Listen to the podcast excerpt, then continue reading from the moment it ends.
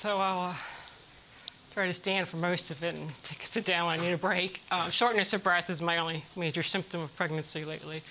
So this is um, um, some of the very recent data coming off of a study that's uh, towards the tail end of it. So I thank Bill for all of his work in the recent months. And there's a lot of data slides, and we still haven't put a lot of thought into it. So your um, your feedback would be much appreciated as we start drafting the, the papers from a lot of the survey responses that we're getting in and starting to analyze now. So I won't um, belabor this point because this is in so many other people's slides, but the, since the era of personal genomics is upon us, both within the clinic as well as through the model of direct-to-consumer testing and providing consumers access to the results, our knowledge about how the public and or patient slash consumer could understand this information. Do they comprehend what they're receiving? Do they understand the limitations of it? And then can they use it to improve their outcomes, whatever it may be, um, is still in great debate.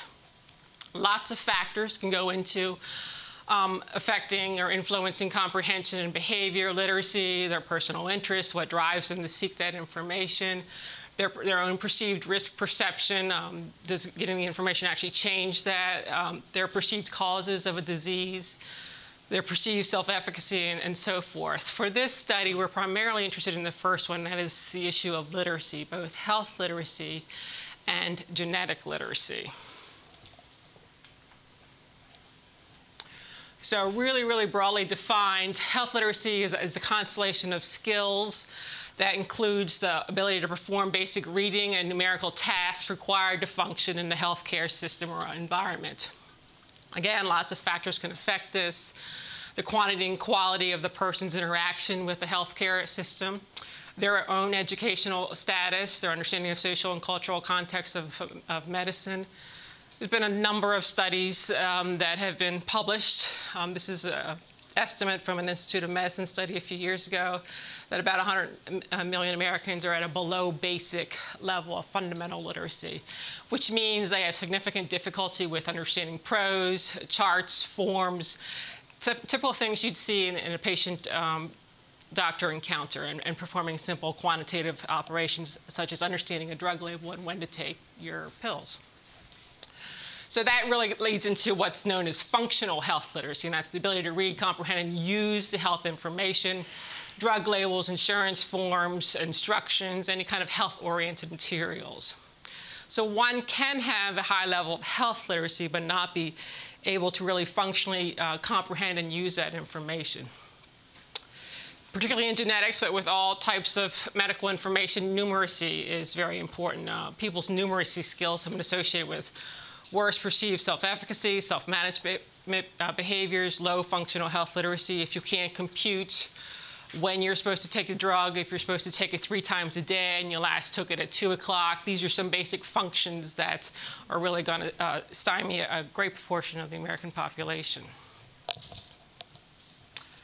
So there have been a number of studies that have looked at individuals who have compromised health literacy on their health outcomes poor health status, or increased hospitalizations, and ultimately higher health care costs.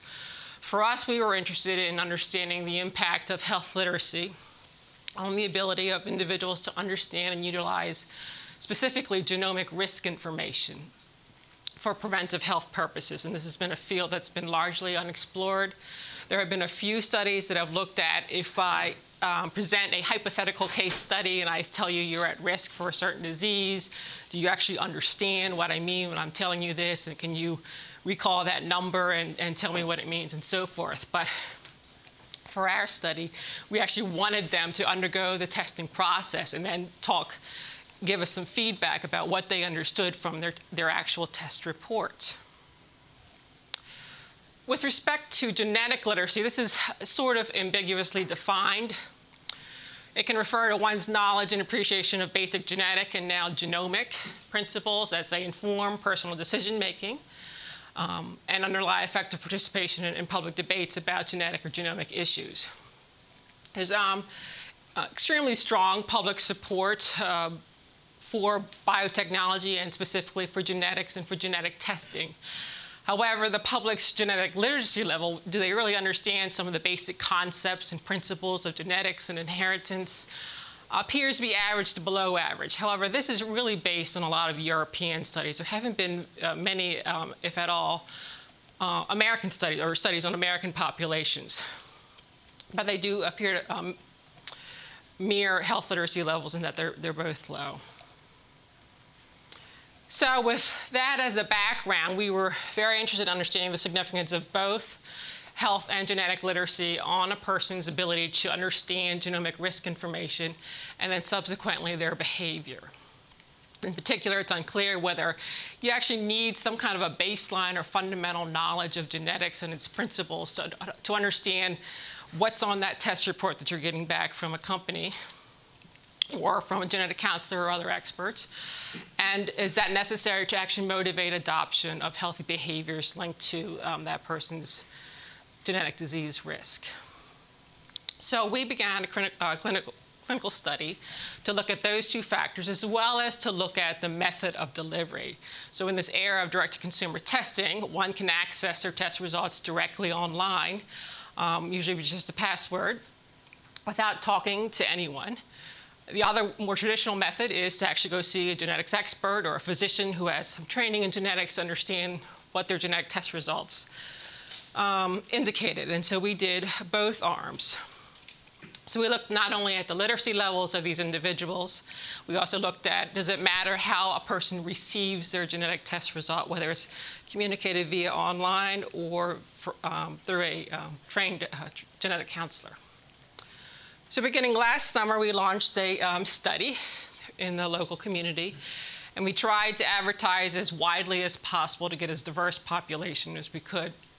The traditional newspapers, flyers on Duke, we put posters on some of the buses. Uh, perhaps you've seen them. We had online ads on Craigslist. We put it online as well as on Duke Health to get, um, to get off campus as, as much as possible.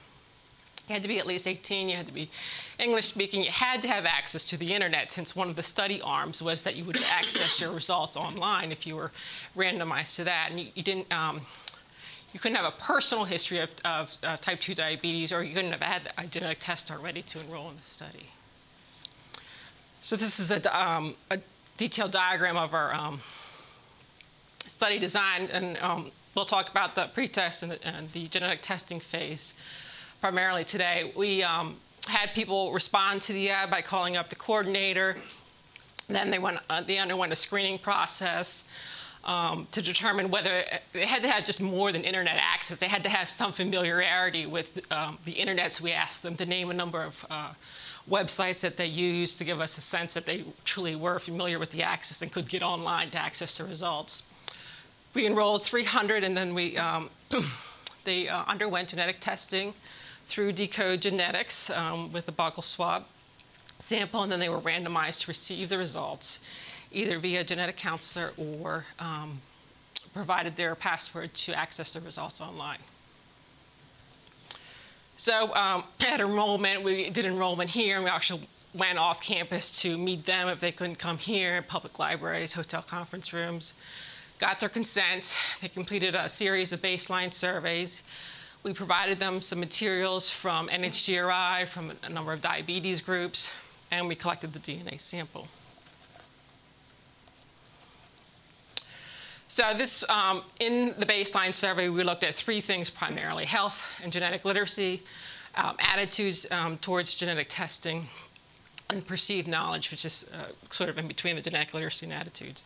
For the um, for the health literacy, there's um, really two validated, well-used measurements. One is a short test of functional health literacy in, adults, and the other one is, uh, blanking on it already. Um, we use this one, we use, and then we had 40 questions that pertains to factual knowledge about genes, chromosomes, cells, and inheritance. One that looked at perceived knowledge of medical uses, how much do you know about X, Y, and Z? And then we had um, an attitude survey. Um, do you think these basically, do you think this is a good thing, genetic testing for certain purposes? Um, would you undergo a test for a disease that had no treatment, et cetera, to get some uh, inkling about their uh, interests and attitudes. So if you haven't seen a health literacy survey, here's a sample question. There's two. This one is from the prose section of it. In the following sentences, there are blanks where words are missing. Select the word which best fits in the sentence from one of the four options below, and hopefully it's obvious that only, excuse me, one word fits in that blank. From the numerical section, you actually have an appointment card that you look at, and you're asked to indicate what the date of your appointment is and um, the time.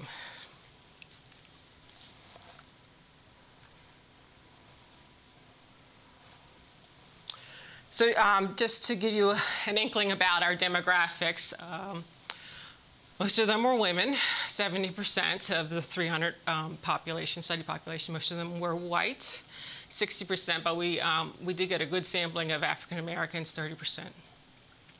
Most of them were on the young side, between the ages of 18 and 29. Most of them were um, educated, bachelor's degree and higher. Which should not be surprising for this reason. We really um, surpass all the uh, national or state and, and local standards of, uh, of education. In Durham, um, the estimates are 40% of a bachelor's degree. We're at 65% here. If you look at the statewide, it's about 24% have a bachelor's degree, and then if you look at national, it's about 23%. So we really um, we're off the charts on that, which means we need to do a follow-up study with a little bit broader uh, diversity in education and most of them were um, making a pretty good income. So with respect to the health literacy, scores, given the high level of education, it's no surprise that we were off the charts then with respect to health literacy. We ranged from 40 to 100. However, um, the mean was 97.3. When the health literacy, health scores are classified, there's three groupings, inadequate, marginal inadequate. Uh, we had one person that fell within the inadequate um, range, and, and everyone else basically got a near perfect score. So to evaluate whether the scores differed with regard to certain social, economic, or, or demographic uh, factors, we did a univariate and multivariate tests. Um, in line with a lot of the other published data, we did find differences with respect to health literacy scores in uh, racial groups and education, not surprisingly. And here's just another one, or just another depiction of the health literacy with respect to race. So African Americans and whites, um, or we did, I guess it was white versus um, non-white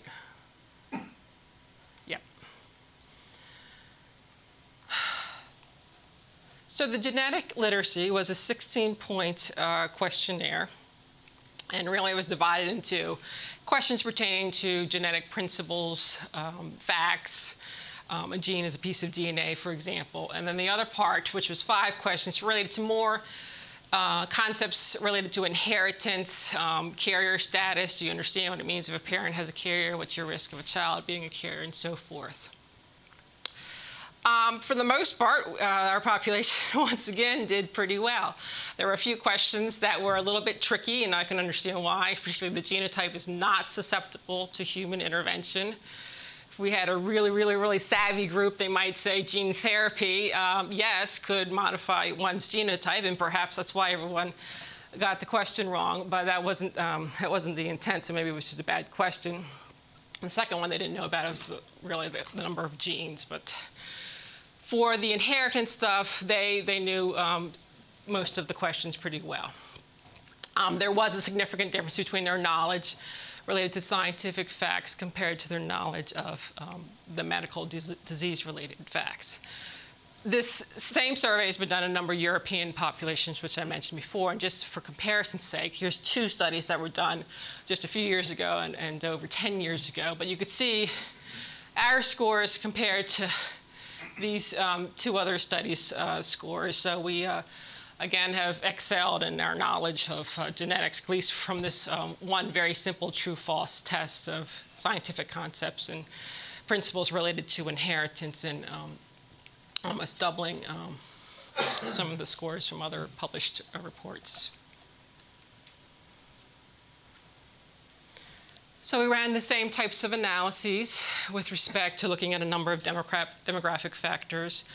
um, that may have been related to um, genetic literacy scores. And we found that race, once again, also was correlated as well as education, and this time um, age.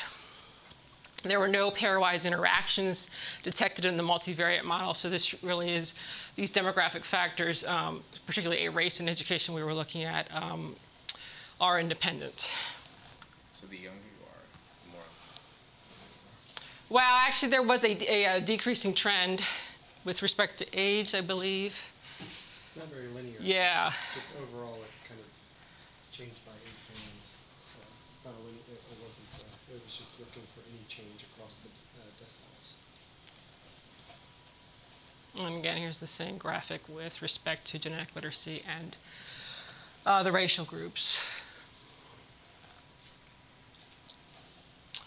So with respect, we asked um, participants, um, please indicate how much you know about certain topics. Um, some of them are related to more research, some of them were more clinical associated, and we just asked them to say you knew nothing about the, the, the issue, you knew a little or a lot. Um, one of them was the significance of DNA testing for my relatives.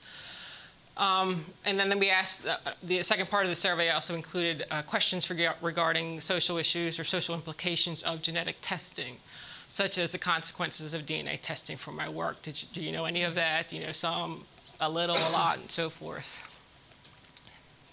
So that was an 11 item survey. Here are the uh, responses a lot, a little, none. So if you just look at, so we have the top, it's just more the medical possibilities and uses of genetic testing. Uh, was about uh, 79% if you uh, combine these two, you knew a little or a lot about the medical possibilities. So uh, significantly lower about social consequences. So that there is a great deal of awareness apparently about how you use genetic testing or why you would use it and some of the implications. And then with respect to what happens if I do get my results um, to me personally on, on, a social social level, excuse me, the knowledge base was was a bit lower. Um, and so if you look at just look at looking at the, the, last column of you knew nothing about some of these issues, 45% um, knew nothing about the consequences of DNA testing for work. 50% knew nothing about the rights of third parties to access DNA uh, test results. So that was um, some of the uh, more interesting findings. I just said that. And lastly, we asked about their interests and their attitudes. Uh, basically, would you want testing under certain circumstances? Um, what are some things you might be worried about? And so it was, um, it was a Likert scale that was used. Uh, asked participants to indicate their level of agreement with certain